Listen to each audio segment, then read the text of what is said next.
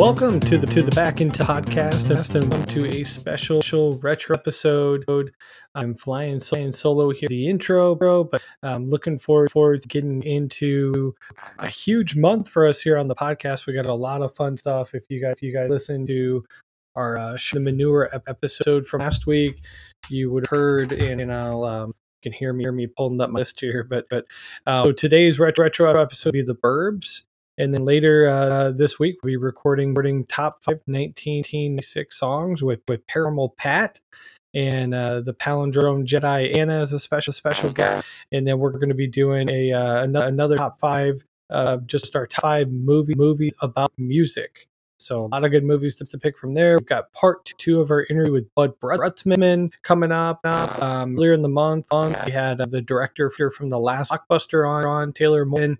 That that was, was a fantastic episode. And of course, you know, this being the month that, that we get nineteen ninety-six and more Tom Hanks, um, we're going to be doing That Thing You Do to close close out the month. So um, anyway, this, this retro episode here, um, Burbs, one of mine eighties favorite movies of all time. It's from uh, nineteen eighty-nine. And, and man, it's it's amazing. It's amazing these these guys that live in the suburbs, and uh, the the main character played by Tom Hanks is uh, on vacation, and you know he's tucked into. You know, the the neighbors, like the, these bad guys, so him him and his bud are you know so searching for bodies in the backyard. They're accidentally blowing up the house. I mean, I mean, such an amazing cast. Cast to Bruce Dern, Carrie Fisher, Corey Feldman, um, to name a few of, of them. But yeah, I mean, this is, is a really fun episode. We had a, a lot of good good laughs on here. So sit down and uh, relax, relax, enjoy a little bit of The Burbs. And then on uh, fr- Friday, you can enjoy top five songs from nineteen ninety-six right here as well. Um, thanks for listening. If you're not subscribed already, already do that. Apple Podcasts, Spotify, Amazon Music, YouTube. You can watch all the, all the full episodes are record, recorded on there as well. So if you want to subscribe on YouTube and throw us some support, that would be amazing. Uh, but you but you guys enjoy this intro and uh, enjoy the uh, the Burbs. J D, how are you today? Spookin' fantastic, man. How are you? I'm doing great. I also don't know what spookin' fantastic means. I think it's another t-shirt, patent pending. We keep talking about t-shirts. We really need to get something going. I want to thank you guys for hitting the download button on today's podcast. You can subscribe to us on Apple Podcasts, Google Play, YouTube, and anywhere else you listen to podcasts. And also, make sure you hit that subscribe button. That'll make sure you never miss an episode. That's also the best way to help support the show. So before we jump into The Burbs, let's travel back to last week and talk about D two The Mighty Ducks. J D, what feedback did you get on our D two episode? Honestly, a lot of fans of Charlie came out to bat and were kind of upset about how hard I am about him. It's a real thing. Like, you really hate pretty much all Charlies. I think we, we found out you only like Charlie Brown. I, I do like Charlie Brown, that is correct, and I think I do hate most other Charlies. I, are there any Charlies that I'm missing? Fans, audience? I mean, obviously you guys really, really like Charlie Conway, and I really don't. Wouldn't that be a cool t-shirt? Just, I hate Charlie in the Mighty Ducks colors. I feel like that would sell pretty nice. I'm more of a Goldberg guy myself. I think we talked about on the last episode, but we were joined on that episode by Dave from Dave's Pop Culture Podcast. So shout out to him. We appreciate him coming on the show. You can also check out J D over on his podcast at Dave's Pop Culture Podcast. And he was a guest on a Getting to Know episode. So if you want to get to know J D a little bit more than us telling dick jokes and ripping on each other like we do every week, get a little bit more in depth by going over to Dave's Pop Culture Podcast and checking out that episode. J D, anything you want to share from that? I, I haven't actually had the chance to listen to the whole episode. Did you guys get into anything else other than uh, Blockbuster and you walking your fat ass down there? No, we had a great conversation about movies and films and everything from asylum horror movies to just the really awful B movies that we each have on our, our D V D shelf. So it was a fantastic time. I'm hoping that I'll be able to do it again. And every time he's on our show, it's it's it's simply lovely. Yeah, we enjoy having him. Now, today's going to be a little different. We wanted to keep it short. We got a lot to talk about with The Burbs. This is one of my favorites. It's definitely one of J D's favorites. So we want to keep the intro kind of short. So if you guys want to hear our normal back and forth banter that we usually do, just go to our last episode. We had a ton of it. It was a really funny show. And that was on our Monday teaser trailer episodes for The Burbs. And you can also listen to all the box office and critic response, everything you want to know about the film numbers-wise. Let's get into it, J D. Let's talk some intro to The Burbs. You ready? Ready and raring. I'm, I'm, I'm seriously, I'm on the edge of my seat. All right. The Burbs is a nineteen eighty-nine American comedy thriller film directed by Joe Dante, starring Tom Hanks, Bruce Dern, Carrie Fisher, Rick Ducommun, Corey Feldman, Wendy Shaw, and Henry Gibson. The film was written by Dana Olsen, who also has a cameo in the movie. The film pokes fun at suburban environments and their sometimes eccentric dwellers. Tom Hanks has said that he found admiration for Dante's directorial style, saying Joe has a stylized, visionary way of looking at the entire movie. It's pure filmmaking. The story is told from the camera's point of view, and that's the type of movie I haven't made yet. Dante, in turn, praised his star. The most impressive thing about Tom Hanks as a comic actor is how effortless he makes it seem. He actually is very diligent about his acting, but his comic sense, what is going to work and what isn't, is really unparalleled. J D, what we're going to talk a lot more about these two, but I wanted to kind of add this in here. What do you think about the quote from Tom Hanks and vice versa, Joe to Tom? I th- I love the way that it sort of captures a lot of the magic that this movie is. It's you, you can't put a pin on what genre it is, and it isn't just goofball comedy. It's its own special kind of thing, and that goes everything from what the director is doing to Tom Hanks' performance. And I really do love the camera's point of view in this movie. I'm probably going to have a lot of points in here about it. Did you pick up on that? Because I, in some of the things I like, it's when it's dark in this movie, it's really dark and grainy. And then when it was light, it was like super light and like luscious green grass. Like, it's really vibrant, and I like the mix of the two. Did you pick up on any of that? Oh, there is so much like that, and there's so much forced perspective and then subtle perspective and development from outside sources beyond just the characters themselves. Like, yes, there's a reason why I love this movie, and I, I'm totally glad that we're talking about that. The film was a ten-week shoot that took place during the summer of nineteen eighty-eight. With Dante directing Hanks and the high-profile supporting cast. Dante's laid-back, casual style encouraged improvisation among the actors. He noted, Tom doesn't like to do scenes the way they're always done. He goes out of his way to put a different spin on everything, and his being good as he is and as open as he is is encouraging to the other actors to do the same. It really set the tone for the movie. It made it a lot of fun to work on.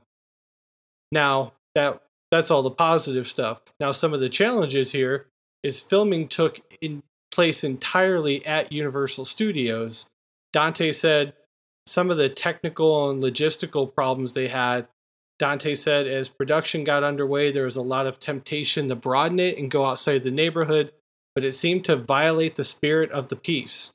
It's almost the kind of thing that could be a stage play, except you could never do a stage. You could never do on stage with what we've done in this movie.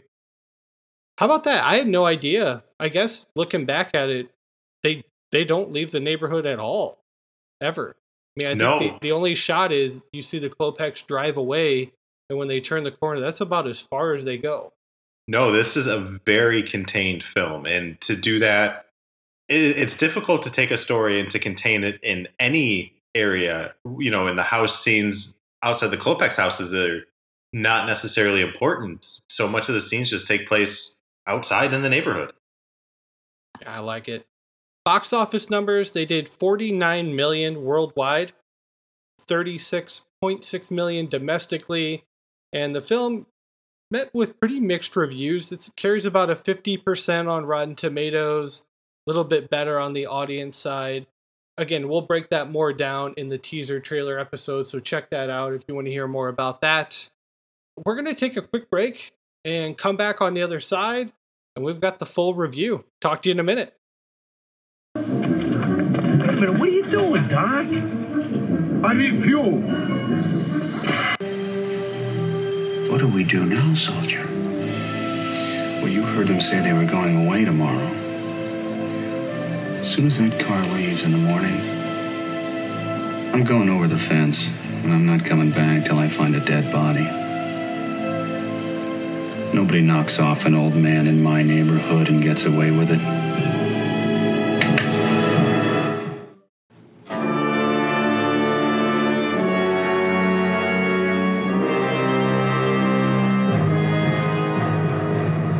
All right, we're back from the bathroom break, ready to dive into The Burbs. We start with a shot of Ray walking out of his house late at night, stares hard at the Klopak house.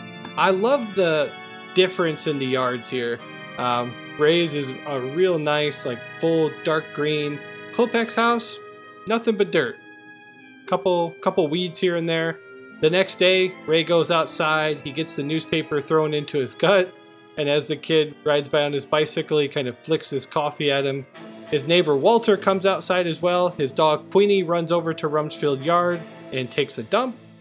Ricky walks onto the porch with paint cans in his hand. He slams the paint on the stereo and turns it on, blasting music throughout the neighborhood. Rumsfeld comes out of his house with his wife Bonnie. She hands him a perfectly folded American flag, and he goes to his uh, flag, salutes it as it raises up the pole. He takes a step back, right into the dog crap. He yells, "Walter!" Ricky laughs and says, "I love that guy." Inside the house, Ray is watching this all unfold with his wife Carol. Carol seems oh, slightly... annoyed with the whole neighborhood thing, maybe a little tired of it all. Rumsfeld shouts at Walter's house and says if he catches that dog, he's going to staple his ass shut. Bonnie tries to pull him away. J D, we got a lot to unpack here in these first opening scenes. Let's talk about the characters first. We got Ray. He's played by the great Tom Hanks. This is our first Tom Hanks movie. J D, what's your favorite Tom Hanks movie, and why is it Turner and Hooch? I love when you try to guess what my favorite movie is going to be. It's it's very obviously The Burbs. I, I simply okay. love this movie.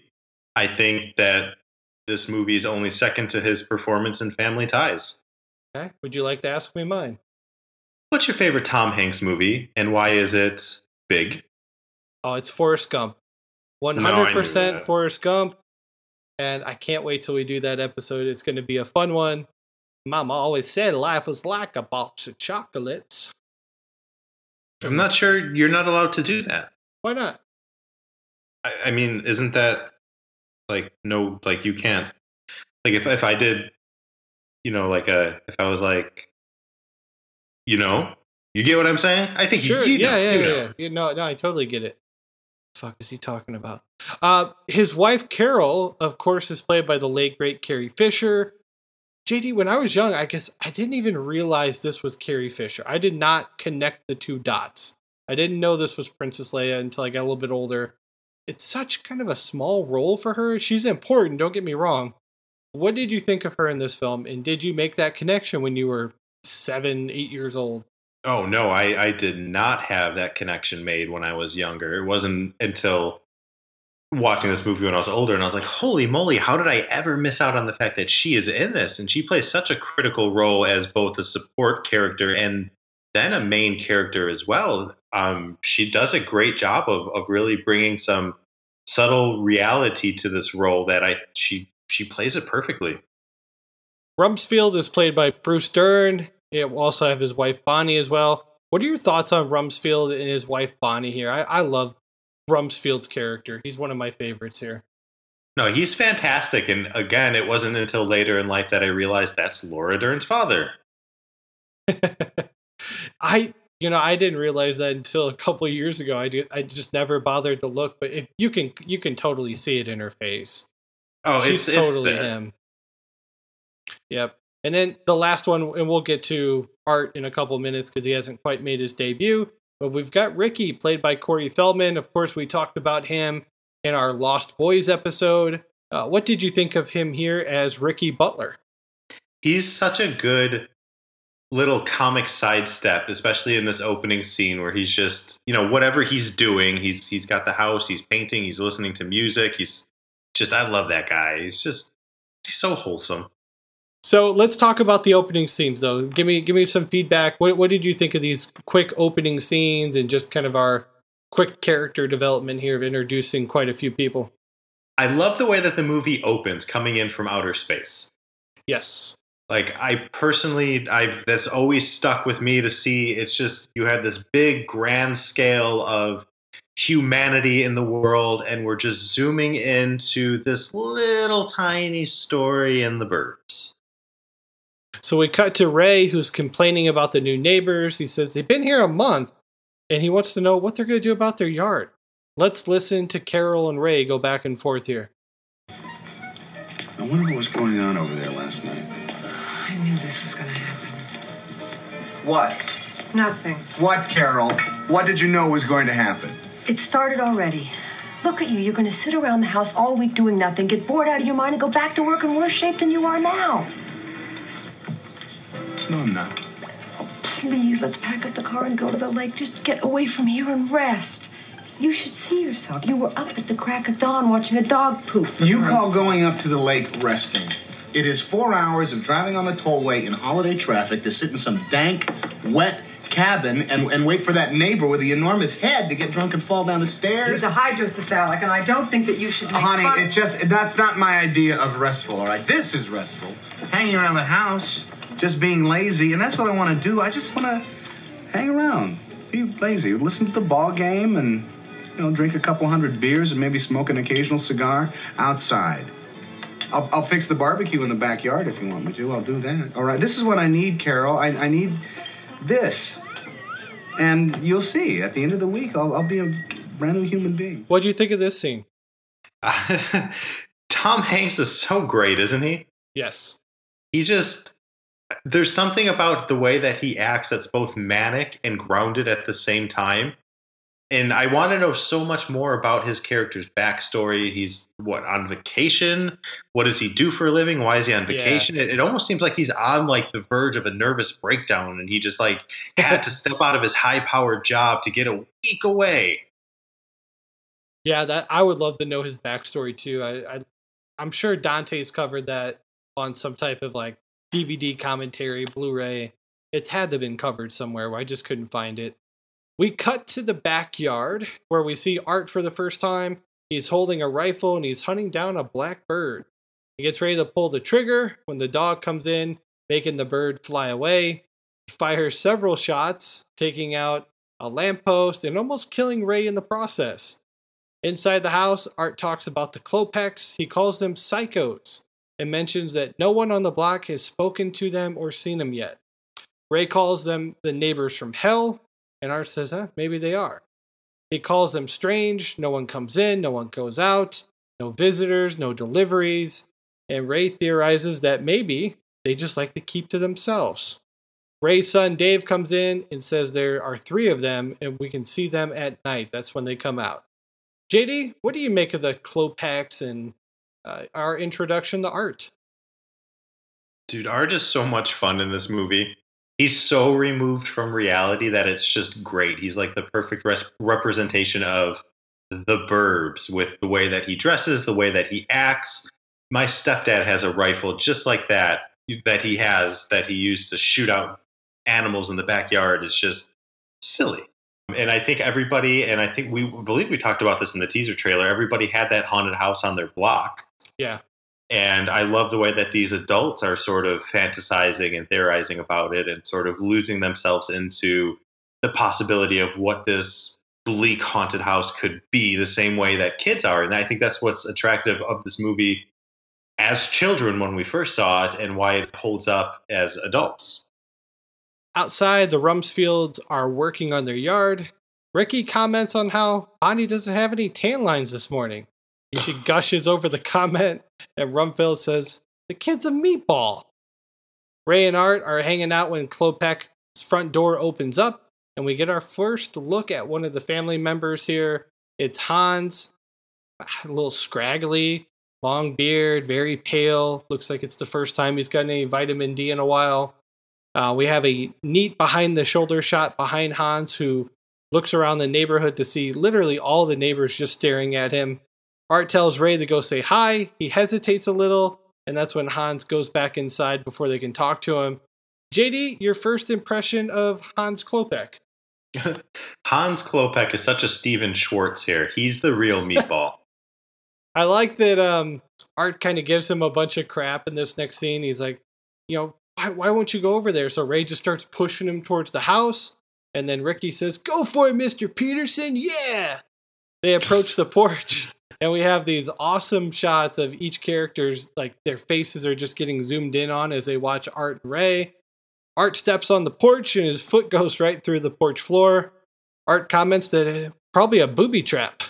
They knock on the door. The house numbers flip over and it says six six six. Ray knocks again and the light fixtures falls, breaks, and a bee, or a whole nest of bees, I should say, come flying out. Ray and Art run for it. Rumsfeld yells, run to the water! So they, he goes running after them with a hose, but it cuts off and he falls and lands on his back. We cut to Ricky, who's just laughing hysterically at them running from bees. They finally get to Rumsfeld, who hoses him down. J D, what'd you think of this scene? This is a perfect example of how they take, and Joe Dante measures horror and thriller and scares and terror, and then just infuses comedy with it. And then it turns into this whole comedic scene where we got these amazing zoom-ins on the people's faces, including the dog's face, if I'm not mistaken. Oh, yeah. Uh, yeah and everybody. It, the the I, we haven't hit on this yet. That dog is somebody famous, too, isn't he? Or she? That's an interesting fact, yes. Go ahead, go ahead and share it with our listeners. I, I we talked about this offline.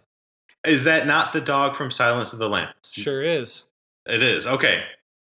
Puts the lotion on its skin. That's so great and creepy of you. Yeah. It also um, does put the lotion on its skin. You know? Oh, where else are you going to put the lotion? Right. You're not going to put it on your cereal. Mm, it wouldn't be very good. A little pasty. So we have Ray exiting the house late at night. He's taking the dog for a walk.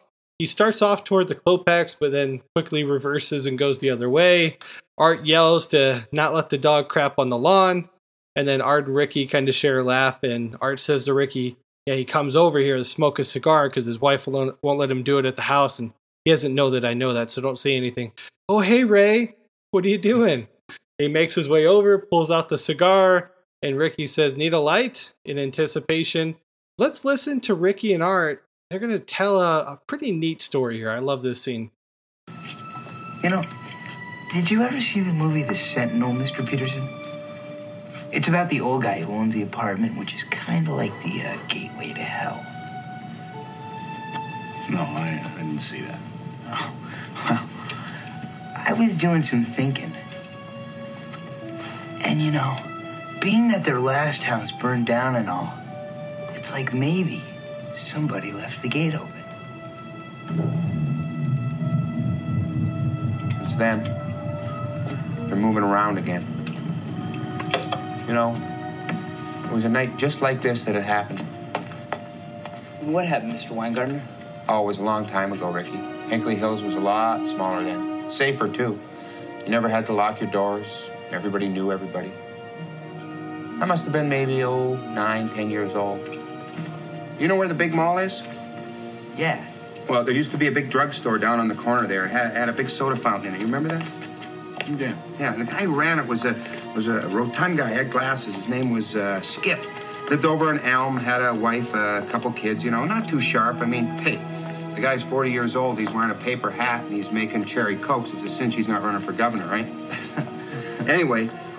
It got hot that summer. I remember it got real hot. It was sweltering. You know that heat where your underwear sweats and it crawls up the... Anyway, it's hot, okay?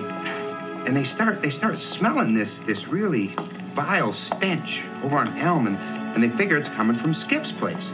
And no one wants to say anything. I mean, what do you do? Go knock on the guy's door? Hi, your house stinks? So so people are trying to ignore it, right? They're trying to pretend it, it isn't happening. And, and you know those pine things? They're trying to cover up with those pine things that you put in cars. People are hanging those on their porches. Oh, you think that's funny, Ricky? Well, yeah. Well, yeah? Let me tell you what happened next, okay? The state health inspector shows up. They go over, they talk to Skip. He says he's got a sump pump problem. They leave. Hey, the guy's got a little sewer problem. He says he'll look after it. Everything's okay, right? Yeah. Wrong. A couple hours later, there's smoke pouring out of the windows of Skip's house. The firemen show up. They go into Skip's house. You know what they find? What? Skip's family. Dead. Murdered. By Skip. Weeks earlier. With an ice pick. Yeah. The guy killed his whole family. With an ice pick. Yeah. Yeah, just put him in the cool basement, covered him up with a sheet, and went back to making ice cream treats for the townsfolk. Only thing, Skip didn't count on there being a big heat wave that summer. You know what that was that all those people were smelling over on Elm, Ricky? What? Skip's family's bodies decomposing in the summer heat. Yeah, apparently one day Skip just made one too many lemon phosphates. El Snapo. I remember that. I, re- I remember hearing about that when I was a kid. They they they tore down the soda fountain that fall. You know, these towns are full of those kind of stories. Sometimes they're happening right under your nose. You know, speaking of noses, ever since his family has moved to this block, I've been noticing a weird kind of odor. Kind of like death.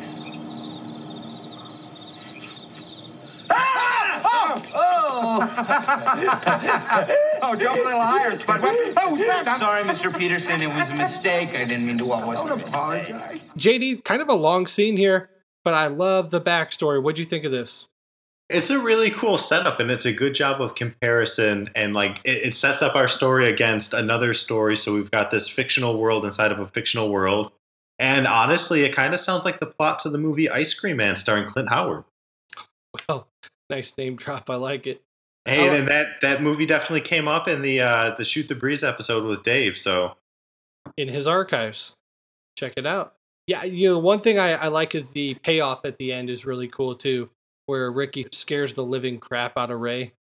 I like oh, that yeah. part as well. It's such a meta part because, you know, it's building the terror and the horror, and then it's almost as if the filmmakers are kind of like, yeah, we know what we're doing. Snap, jump scare.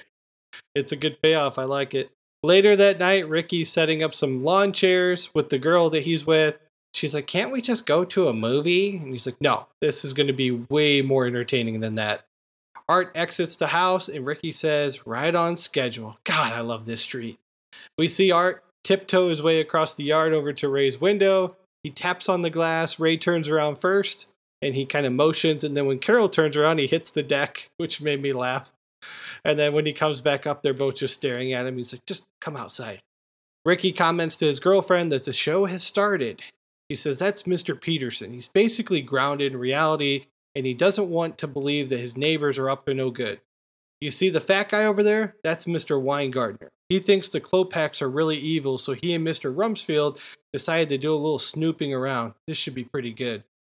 We get to Rumsfeld's house. He exits, and he's got an infrared night vision scope. They hear a loud buzzing noise coming from the Klopek's house. The wind starts to pick up, and we hear this really loud buzzing noise. They all kind of cover their ears as the Klopek's house lights up. A lightning strikes the top of the house, and Rumsfeld comments that it smells like they're cooking a goddamn cat over there. The garage opens up, and someone leaves the Klopek home with no headlights on, stops at the end of the driveway, gets out, and we see it's Hans, and he stuffs a heavy big garbage bag into the trash can, then smashes it down with a flattening tool. He puts on the can lid and backs up into the garage and shuts the door. Art says, I can see the news report now. They were a quiet family, kept pretty much to themselves. No one have ever expected them to foul play. Ray says he's never seen anyone drive their garbage down to the, tree, the street and smash it with a stick. It starts raining. The scene ends. J D, Ricky promised this would be entertaining. What'd you think of this scene? It's definitely entertaining, and it's definitely picking up. The stakes are growing bigger. Like, they're not just, you know, speculating anymore. They have something tangible and something creepy, which is why I always tell people, and I always do this, always keep your neighbors off guard. Do something creepy every day so your neighbors never know what you're up to. So that way, if you do decide to kill some people, Um, they'll just kind of be like, well, that's what he normally does. He normally drives his garbage down the, the driveway. You're totally the guy that Art is describing. He seemed like a nice guy, kind of kept to himself. Thank you. You're that, totally him. That's the nicest thing you've ever said about me. Well, you're welcome, asshole. Later that night, we see Ray watching through the bedroom window as three people in the Klopak's backyard frantically are digging holes in the pouring rain. Such a great scene to add in there. The next day, the garbage men are emptying the trash cans in front of Klopak's house. Art runs out to stop them and starts searching through the trash. Ray and Carol get into a big argument over going to the cabin, and Ray doesn't really want to go, and he tells her just to go by herself and take Dave with you. Dave comes in and tells his dad that Art is going through the garbage in the street. They're like, what? So Ray goes rushing out of the house, and he finds Rumsfeld and Art, and they're just like, we can't find anything. There's nothing in here. One of the garbage men here is Dick Miller. We talked about him in the Gremlins episode where he played Mister Futterman. J D, did you make that connection? That's where he's from. Dang it. Yeah. I was sitting there the whole time. I'm like, why? I know this guy's voice. I know his face. He's he's cranky. He's so good. He's awesome in the Gremlins. In our archives, check it out. Bonnie tells the guys that Walter must have had to leave in a hurry because he forgot Queenie. They enter his house to search around, and they fall, they find Walter's toupee on the ground. Rumsfeld comments that old guys never go anywhere without their toupees. That's so true. J D, I mean, you don't ever leave the house without yours, right? Well, it, I at least put the hat on, the little yarmulke. Okay. It ties it in nice, though. Are you still rocking that like straight like Amish toupee that you had for a while? With the straight line? You know, I'm not going to lie to you. A bird stole it. Mm, like, like a blackbird? That mother effer just swooped right on down and was like, squawk, I'm taking this. We have a couple quick throwaway scenes here. And then we see Ray is definitely starting to become more and more suspicious. He's watching this horrible sounding chainsaw movie. J D, did you pick up on what he was watching on the T V? Oh, yeah. We definitely what, have what Texas Chainsaw Massacre. We have there you go. The Exorcist, and I don't know what the first movie that he's watching is. Do you... I I didn't catch that one, but I definitely got Chainsaw Massacre and The Exorcist. Pretty iconic. I'm sure somebody will find out and tweet it to us. Now, the next morning, Ray wakes up to an empty house. He walks down the stairs and sees a chainsaw come through the wall, and then he has a dream sequence where he's tied up to a barbecue pit with all these dudes and pitchforks, and their heads are all covered. Walter warns him to not let them do to you what they did to me. We cut to Walter, and he's got an axe in his head. It's a pretty awesome sequence. I mean, I would rank this right up there with the Big Lebowski dream sequence as far as a couple of my favorite ones. What'd you think? It's an excellent dream sequence, and this is the first time that I noticed something really kind of cool that they do in this in this spot, is everybody's wearing hoods, but he sees familiar faces in the audience. You know, we see, we've got the neighbor, we have Skip, who's being, you know, played by Art, and then we've got the two Klopeks, because we know that there's three Klopeks in the house, but he's only seen two of them. And in the dream sequence, Hans and Rube are there, but he doesn't know what the third Klopek is, so th- there's not a third Klopek scene. Good catch. And then I like the payoff here where he wakes up the next morning and he's just sitting there watching Mister Rogers. Such a big difference from the night before. It's, uh, it's, it's the way that they, they keep doing that, where they serve you something scary and then just flop you back to here he is watching Mister Rogers drinking orange juice in bed. It's just, uh, it's, I don't know, like just it's, it's uh, awesome. And then we have a scene here where Rumsfeld and Art ask Ray to come out. And they show him, they want to show him something. And Carol says, sorry, guys, he can't come out to play until he resembles the man she once married. Art and Rumsfeld are like, are you kidding me? She's like, nope, I've been pretty clear. And she sends him home like he's a teenager. I loved it. So Art and Rumsfeld go over to the Klopeks and put a note under the door. They ring the bell and take off. The door creaks open and the note's picked up. Art runs to the backyard to tell Ray, who's trying to sleep. He gets all pissed off. He's like, I'm trying to sleep. And then he says, we flushed him out, man. Ray's like, what do you mean you flushed him out? Oh, yeah, we slipped this note under, and it says, we know what you've done. That really makes Ray lose his crap. And as Art and Ray are talking, the dog brings over a rather large bone. Art just kind of tosses it the first time. The second time, he goes to toss it again. He's like, this is a femur bone. This is a human thigh bone. Look how huge it is. And Ray says, yeah, well, he's been digging under the fence and the scene ends with Art saying, "This is Walter," and they both scream, and the camera goes in and out. And they're ah! What did you think of this scene? It, it's one of the most iconic scenes in the movie to me. Like, anytime something bad ever happens or unexpected, I just picture the camera zooming in and zooming out and me screaming. Like uh, in seventh grade when I failed that math test and my teacher's like, here's your here's your test grade. And I was like, no. Yeah. It's so comedically perfect. But yet at the same time, they're holding a human femur. Yeah, it's definitely warranted. I also think in our archives, we covered Wayne's World at one point. They definitely took something from The Burbs because they do that scene a couple of times with the camera going in and out, if you remember that. So, oh, yeah. Oh, yeah. Carol organizes a meet and greet with the Rumsfields, and they go over to drop off some freshly made brownies. Bonnie says, we'll probably find out more in five minutes than you guys can in a month of snooping around. We get to the uh, front porch, and Rumsfeld falls right through the deck. And he says, there go the goddamn brownies. Hans doesn't say a word as he just opens up the door and stares at them all. They all enter the house. They go inside and uh, introduce themselves one by one. Uncle Reuben comes in. He walks right up to Ray and says, you're the one that lives next door. Meanwhile, outside, Art is making his way over the fence and into the Klopex backyard. Again, he falls over the fence. Slapstick comedy. I like it. Back in the house, it's super quiet. Hans brings out some snacks. He's got some sardines and pretzels. I know we like to talk food, J D. Have you ever eaten a sardine? And do you have any idea why you would put it on a pretzel? I don't know. Hans has a very specific uh, gourmet hand. Mm-hmm. Pretzels and sardines. I am not a fan of sardines. I tried it once on a piece of pizza and thought, this is stupid. Go ahead and take a shot at his accent when he says, sardine. You, can you hit it? Hold on, hold on. I have to, I have to set. Yeah. I have to set my level by saying when, when they get the picture and he's like, "Oh, pretty girl," and he's like, "It comes with frame." Sardine. There you go. There it is. Sardine. Sardine. Ray takes a bite of the sardine and pretzel. He chews it up and kind of gulps it down. Carol makes small talk as Rumfield says, "Klopek." What is that? Slavic? Reuben fires back, "No." He's making small talk with Reuben. When Ray starts to have a choking fit, he's just...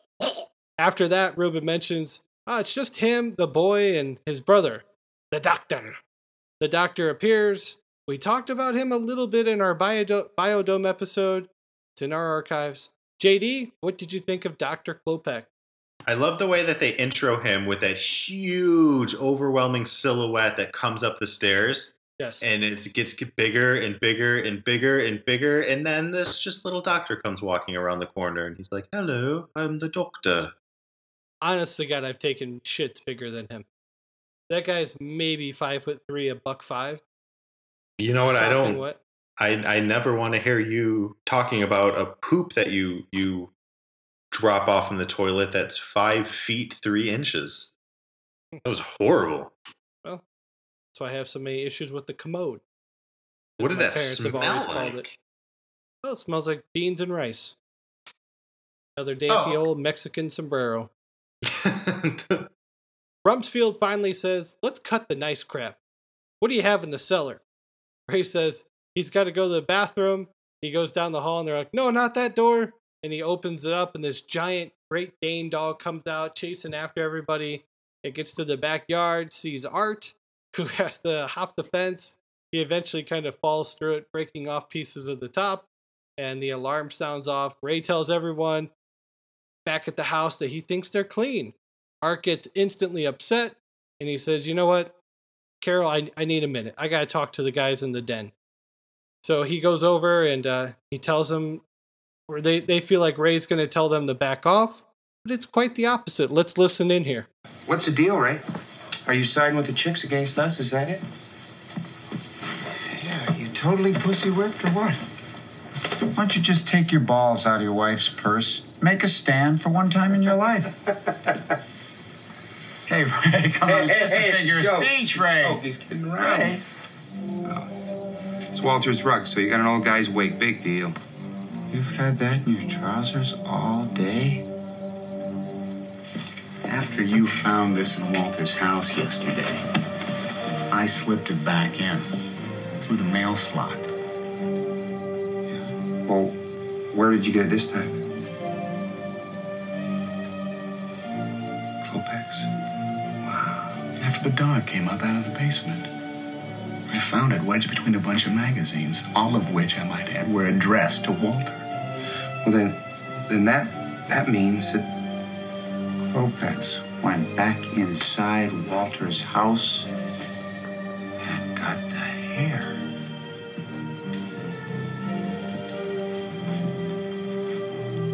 What do we do now, soldier? Well, you heard them say they were going away tomorrow. As soon as that car leaves in the morning, I'm going over the fence, and I'm not coming back till I find a dead body. Nobody knocks off an old man in my neighborhood and gets away with it. J D, thoughts on the discovery by Ray? Very uh, unexpected. I was not expecting that to happen, which is what I love about this scene. You expect him to be ringing, ringing his boys out and to be like, hey, we need to calm down here. But nope, he found the rat, the toupee. Something does not add up. The Klopeks are up to no good, and he has evidence. The next day, the Klopeks leave the house. All the neighbors are watching. Ray is pushing Carol out the door. He tells her, yeah, yeah, I've got this foursome lined up, and this could be me, Art, and a couple other guys. Okay, Art, I'm gonna I'm gonna go ahead and stop you and okay. ask that you clarify. He's talking about golf? Yeah, because he says, it's a, I got a foursome lined up, and then she says, you don't even like golf. And then Art comes over dressed as a golfer with a driver and says, check out my new driver. I know, I know, I know. We know. But the way that you made it sound like, well, I've got a foursome set up, so I'm going to send oh, my wife out of town. I forget. I'm always... just saying, hey, everybody, Kyle is talking about golf here. Okay. Well played, sir. As she leaves, Art comes over and he's all dressed up. He's got his driver. And then she leaves and he's like, you think she bought it? It doesn't matter if she did or not. I don't think she did because she backs out very suspiciously. Rumsfeld comes out dressed in his army gear. Ricky calls his buddy on the phone and says, guys, it's going down live today. Art goes up to cut the power line. He's positive that everything will be fine. But as he cuts the line, it sends him flying through the shed. And as he comes out, his fingernails are completely black. And he says, "How? Wow, my fillings are hot." Rumsfeld checks the line and confirms that he actually got the right line. I didn't expect that from Art, J D. Did that surprise you at all? It did surprise me, and I love the fact that he's got his whole, like, construction worker outfit here, complete yeah. with helmets. Right Art. After his golf outfit, like, he just has outfits everywhere. Oh, yeah, he's he's an outfit man. And earlier, actually, when he escaped the dog, he was in, like, his bowling outfit. That was his get up there. We cut to Ray and Art. They hop the fence, and they start digging holes in the backyard. You can tell some time passes. Art's laying in one of the holes, complaining that it's getting hot. Ray tells him, well, why don't you try digging your own hole? They have they've made some small holes like all over the yard, and then Art recommends, why don't we check out the house? It's probably a lot cooler in there. Ray busts out a window and then unlocks the back door to get into the house. We cut to Ricky, whose party's in full effect. One of the guys shouts over to Mister Rumsfeld, hey, when is this going to be over? Because I, I got to get to work. Rumsfeld yells down to Ricky, will you get this lame-o out of your yard? I love that line. Down in the basement, Art starts up a huge gas furnace that shoots out flames. We cut back to Ricky, who comes running over outside and yells, yo, Rumsfeld! That startles him, and he falls from the top of the house all the way to the ground. Ricky tells him, that was very cool, Mister Rumsfeld. J D, what'd you think of this beginning of our climactic scene here?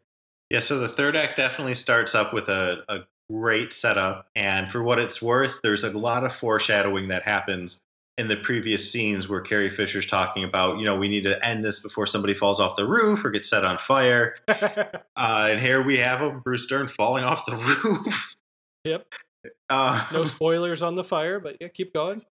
And it's it's just so good, and it, it just it balances the comedy and the horror and the terror of the situation so well that I don't know whether to be scared or to laugh. And meanwhile, we got, you know, Tom Hanks playing host with Shia LaBeouf in the backyard of his neighbor's house. It's nighttime. Ricky's friends are getting a little restless. They're hungry. They're like, hey, man, we're going to split. Maybe go grab a quarter pounder or something. He's like, no, wait. This is the best part. I called the pizza dude. The Klopeks turn on the street, and they see that lights are on in their basement. The doctor shuts off the headlights and goes in reverse before anybody can see the car. We cut back to Art and Ray. Ray hits some metal, and Art radios to Rumsfeld that they found Walter. I love that he just assumes it's Walter. Outside, Rumsfeld is really excited until he sees a car turn on the street and head toward Walter's house. The door opens up, and we see Walter being helped out of the car. He now has a walker as well. Rumsfeld radios into Ray that we got a real problem here. It's Walter. He's back. We see the Klopeks turn onto the street, followed by the cops. Art tells Ricky to distract them, so he runs and jumps on the hood of the cop car. Back inside, Ray tells Art he hit a gas line in the run, so they run for the exit. Art gets out safely, but the house blows while Ray's still in it. And then a couple minutes later, we see Ray, as one of the neighbors goes, something's moving in there. I think it's actually Bonnie. And he comes kind of wobbling out of the house. I love when he goes down the steps. I don't know if you ever noticed this, but he, he goes to step and he just like misses all three of them. And lands perfectly. That shout out to Tom Hanks, because you know that was that was something he probably ad-libbed on the spot. It's perfect. Uh, his clothes are all torn out. He can't see out of one eye. What what do you think of the house blowing up here? We got our fire. We there's the fire, and there's it's, it's a brutal fire. It's a massive explosion. Somehow Tom Hanks emerges. His eye in the scene has always bothered me from since when I was a child. The way that it's so puffed up and just, uh, just sickening. Great makeup. Yeah, very well done. Carol arrives back home to all the chaos. She gets out to find Ray, who's all bandaged up. And the first thing he says is, oh, you cut your hair. I like it. We cut to Art, who's telling an investigator, you know, these guys are bad people. The cop tells him, no, he's actually a well-respected doctor. It's not a joke. Let's listen to Ray blow up on Art as Art continues to spin his stories here. No, they're not. Are they, Ray? No, go ahead. Tell them. Tell them. We got the goods on them, don't we? Oh, yeah, you know? You know, someday they're going to dig up the back of that yard, and they're going to find the rest of that skeleton to go with that femur. Oh, it might not be Walter, but it's going to be some sort of torture. Shut up, Art! Shut up! God, you don't know when to quit, do you? Look at me! I'm a shell of a man because of you, Art. You leave! Now, now, now! Soldiers! You leave them alone! Get out their case already! They didn't do anything to us! They didn't do anything to us! All right, so they're different, so they keep to themselves! Can you blame them? They live next door to people who break into their house and burn it down while they're gone for the day! Remember what you were saying about people in the Burbs, Art? People like Skip. People who mowed their lawn for the eight hundredth time and then snap! Well, that's us! It's not them! That's us! We're the ones who are vaulting over the fences and peeking in through people's windows. We're the ones who are throwing garbage in the street and lighting fires. We're the ones who are acting suspicious and paranoid. We're the lunatics! Us! It's not them! It's us.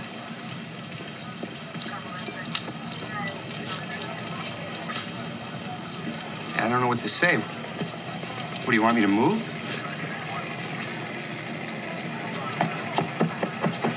killing you!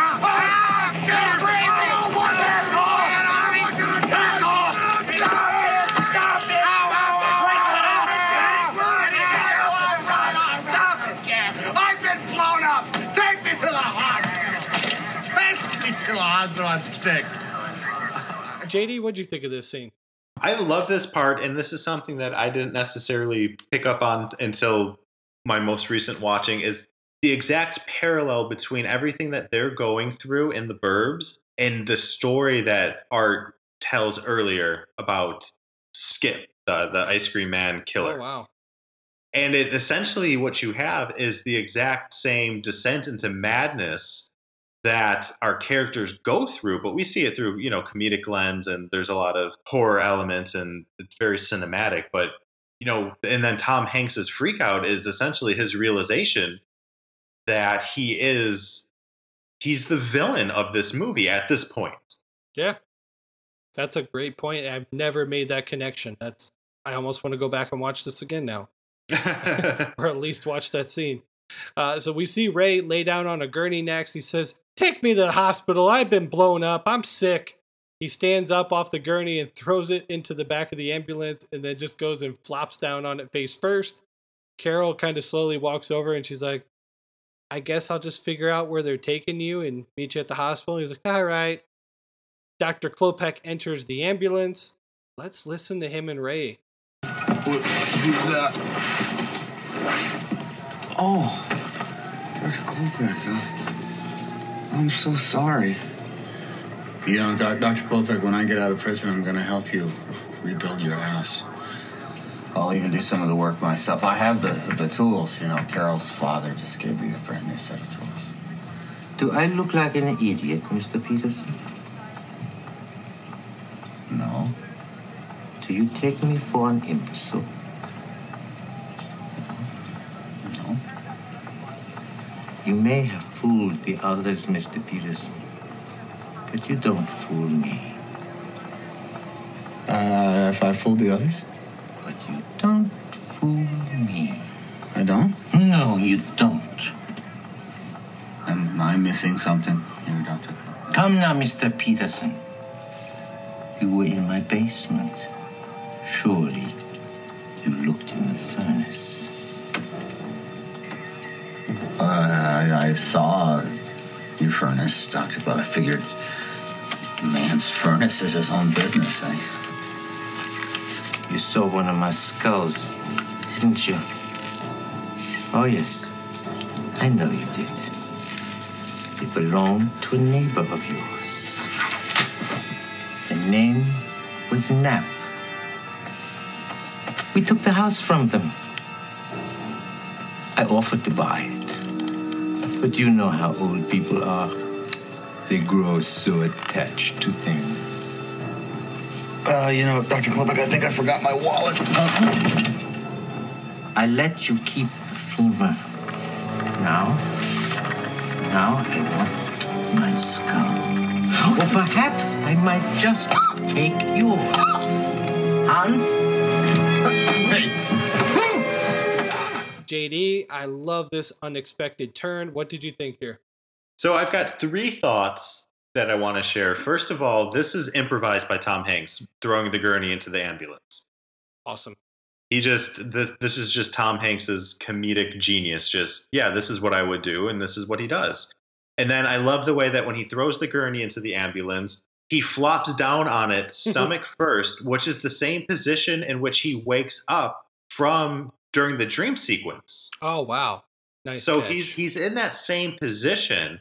And then we, of course, get uh, Klopek sort of giving us a little ham-fisted James Bond fill-in, my master plan is this, and you'll never get away from it. And then, you know, we get this great ambulance scene, which is just, it's just so silly.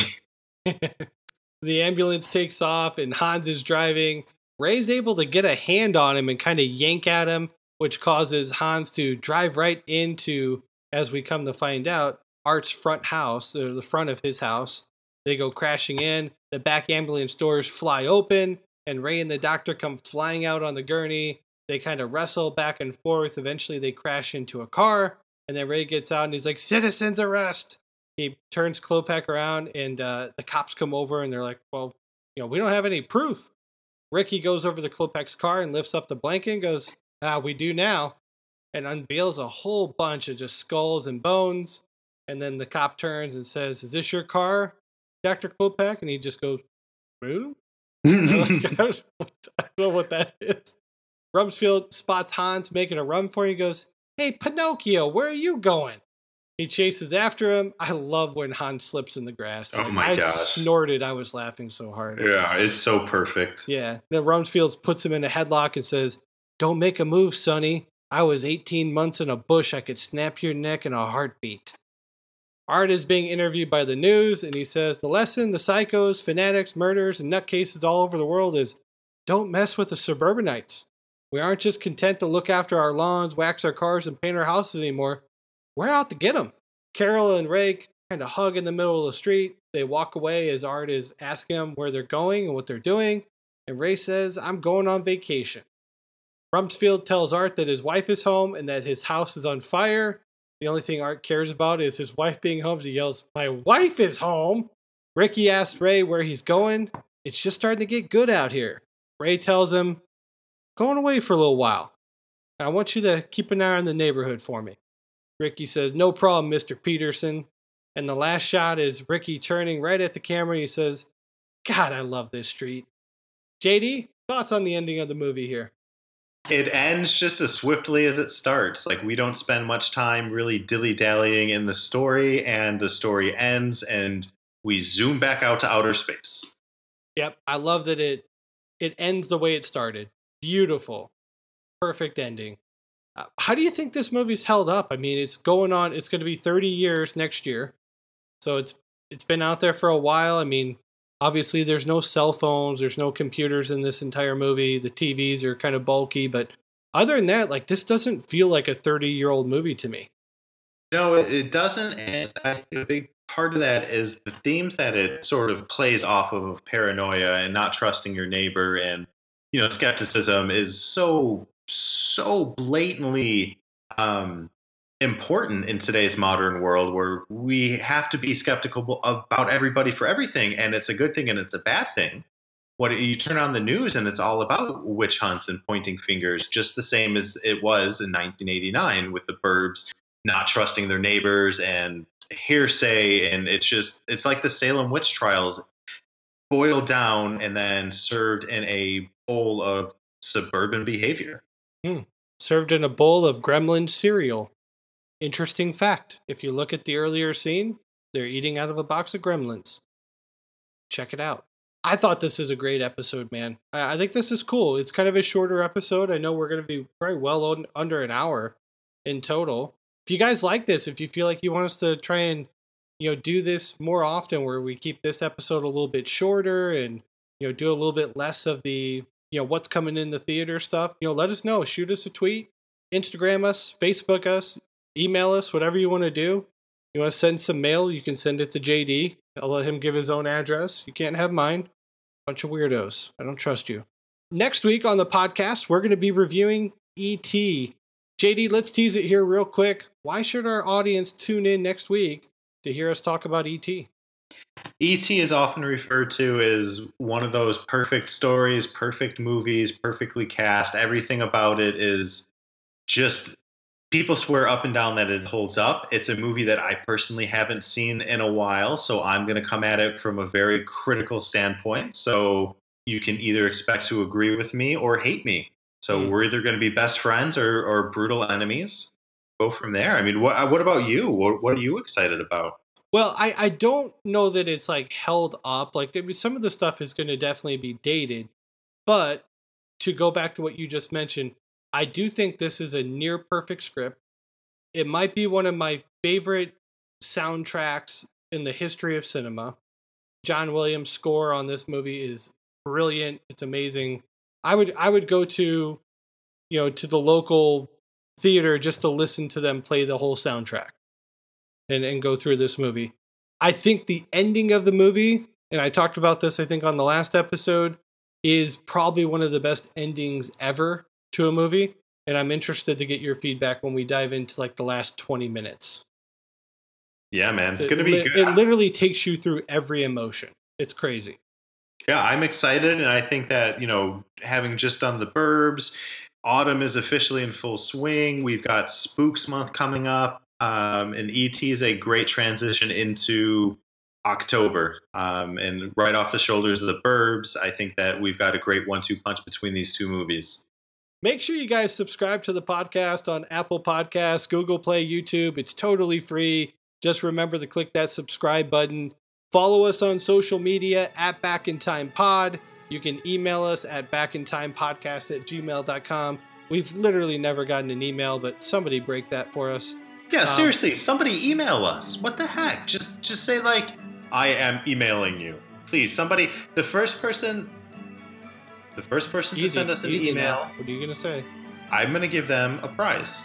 Okay, what's the prize? I'm not telling you. It's between me and the first person to email us. Okay. It's valid. It, it's, you know, let's, let's, let's get the email first. Okay. And guys, it's that time of the episode to climb back into the DeLorean, punch in today's date, return back to present day. Thanks for listening. Talk to you next week. See ya. Mutilations, Kyle. Mutilations.